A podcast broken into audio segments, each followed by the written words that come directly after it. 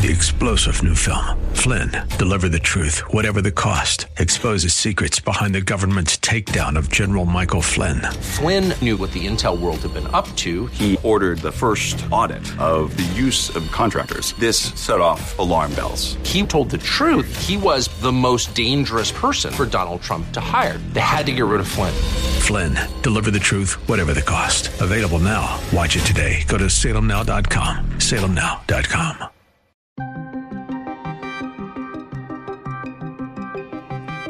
College campuses in five states locked down due to bomb threats. These are certainly disturbing, uh, and the White House is in touch with the interagency partners. Looking ahead to this week's jobs report. There's bigger things pushing the job market around now. The race is on to find treatments for COVID survivors who suffer from long term effects. If we don't get, we don't learn something very quickly, it's going to get harder and harder to make a difference for these people. This is the Daybreak Insider Podcast, your first look at today's top stories for Tuesday, February 1st. I'm Mike Scott. At least a half dozen historically black universities in five states and the District of Columbia responded to bomb threats yesterday, with many of them locking down their campuses for a time. At a news conference, White House Press Secretary Jen Psaki says the Biden administration is keeping tabs on the threats.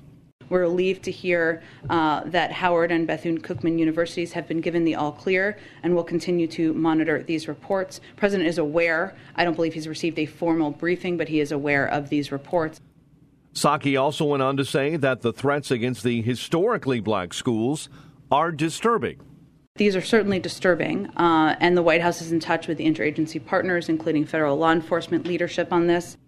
Looking at tensions in the Ukraine, Lieutenant Colonel James Carafano joined Chicago's Morning Answer with Dan and Amy and shared what he thought of how the Biden administration is handling that crisis. When asked how President Biden is addressing the situation in Ukraine, he said this Biden is being driven by the politics of this, which is he's remarkably consistent, whether it was Afghanistan or Cuba or the Iran deal or whatever else. It was always what was good for his domestic politics, and that always framed the conversation. And how do our allies feel about this? Since the day Biden came into office, Nuland and other senior U.S. officials have been running around all Europe, Uh, or, or running around here in the United States and other places, not on the record, off the record, but in off the record places where everybody knows everybody's going to find out what you said. And they have been telling everybody, look, if something happens to Ukraine, it's the Europeans' problem.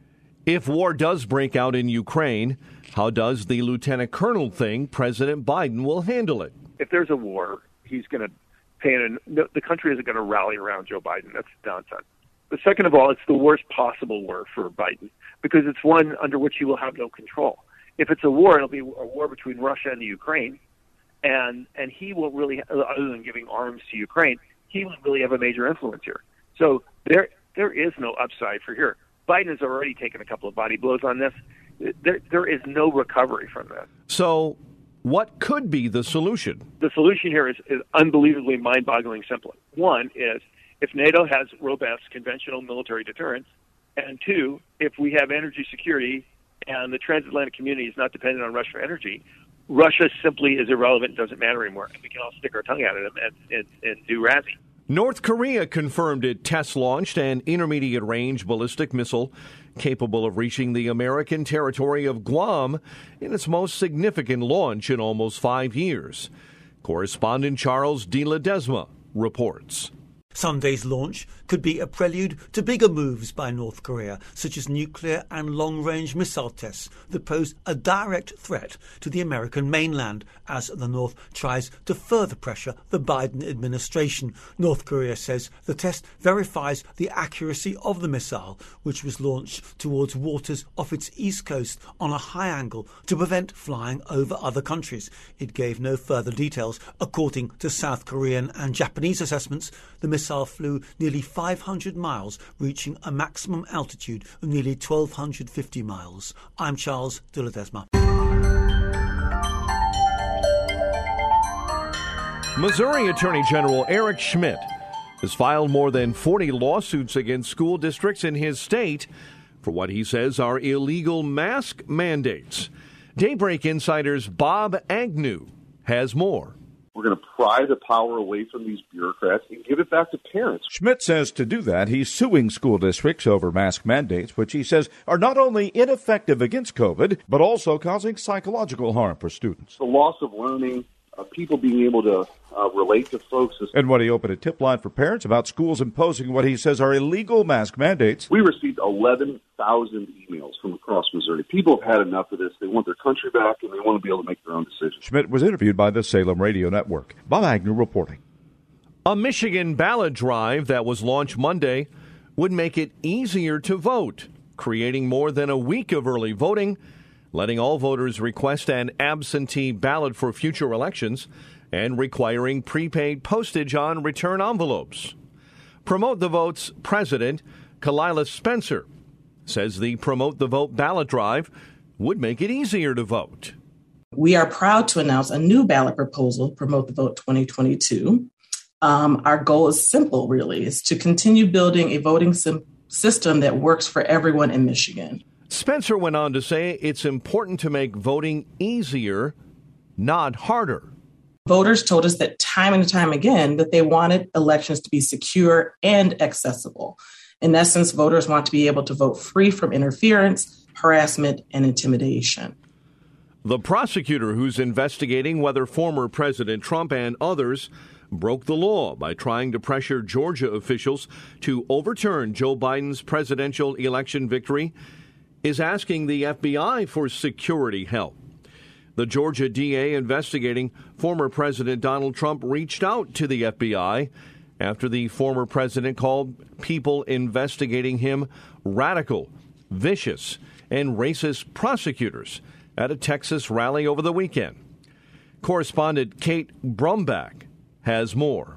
The Fulton County District Attorney, Fani Willis, said that she is concerned after former President Donald Trump made comments over the weekend at a rally in Texas criticizing prosecutors who are looking into his actions. And so she has asked the FBI for some additional security help.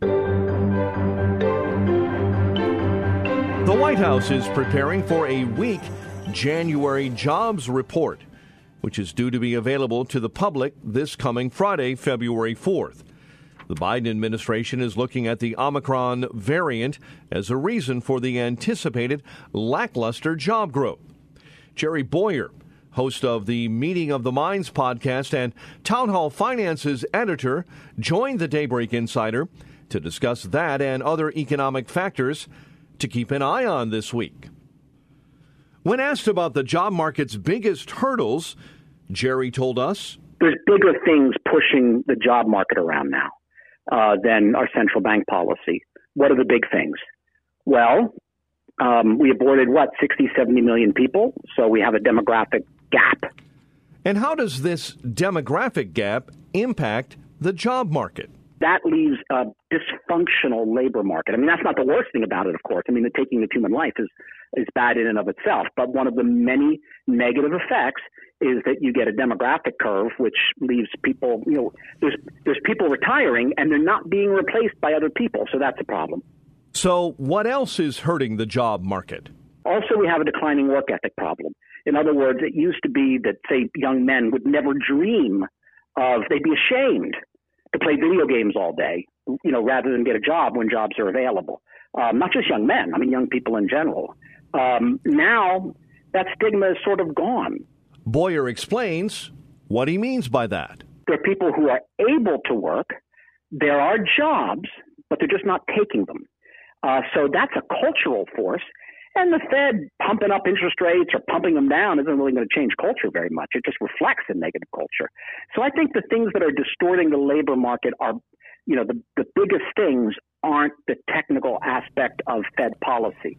Will we see inflation rise in the first and second quarters? Probably, um, because there's a delay when it comes to reporting the cost of housing. Boyer went on to explain. So, in other words, the numbers, for a mathematical reason, the inflation numbers are likely to go up because the CPI, the index that tracks inflation, is going to catch up with what's been going on in rent. Looking ahead, where does he see inflation going?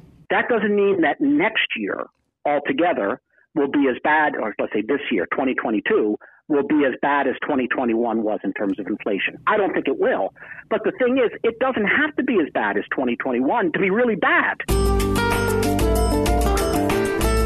More than a third of COVID 19 survivors, by some estimates, will develop such lingering problems as severe brain fog, pain, and fatigue.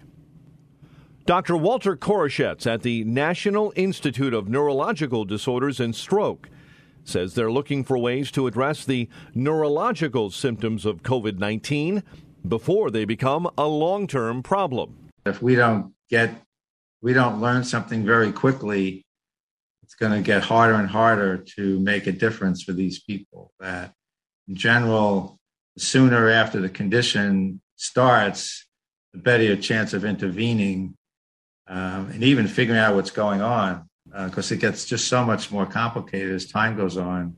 In a recent interview, COVID 19 patient Nancy Rose says her symptoms of long term COVID seem to get worse as days go by.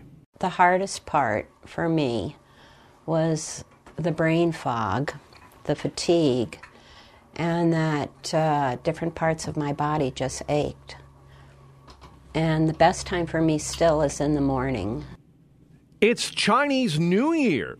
While celebrations for the Year of the Tiger in China are muted, they also bring some hope. Correspondent Bernie Bennett looks at the Lunar New Year. People across Asia prepared Monday for muted Lunar New Year celebrations amid concerns over the coronavirus and virulent Omicron variant even as increasing vaccination rates raise hopes that the Year of the Tiger might bring life back closer to normal. The Lunar New Year is the most important annual holiday in China and falls on Tuesday, February 1st. Each year is named after one of the 12 signs of the Chinese zodiac and a repeating cycle. This will be the third New Year in a row celebrated in the shadow of the pandemic. Bernie Bennett reporting. And finally, television has lost one of its best. Howard Hesseman has died. The veteran actor played the disc jockey Dr. Johnny Fever on the sitcom WKRP in Cincinnati. He died in Los Angeles due to complications from colon surgery. Hesseman, who actually had been a radio personality in the 1960s, earned two Emmy nominations for playing the wacky morning jock on WKRP. That show ran from 1978 till 1982. Howard Hesseman was 81. Jason Walker reporting. Subscribe to the Daybreak Insider podcast at Apple or Google Podcast, Spotify, or SalemPodcastNetwork.com. Get our companion Daybreak Insider newsletter each morning at DaybreakInsider.com. Ongoing coverage of breaking news and commentary at SRNNews.com and TownHall.com. Thanks for starting your day with us. I'm Mike Scott.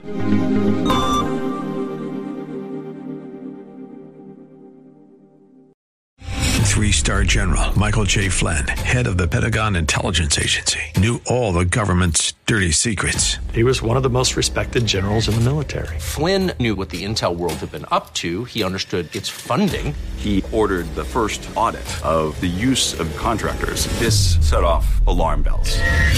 The explosive new documentary, Flynn, Deliver the Truth, Whatever the Cost, uncovers the facts behind this scandal. Flynn told the truth. He was the most dangerous person for Donald Trump to hire. I find out the worst enemy that I'm going to face in my life is right here in America. They took my assessment and they wanted me to change it. And I was like, I'm not changing it. They had to get rid of Flynn with in depth interviews, archival footage, and never before seen personal records of the man behind the headlines. I just felt like I was drowning. Flynn, deliver the truth, whatever the cost. Available now. Watch it today. Go to salemnow.com. Salemnow.com.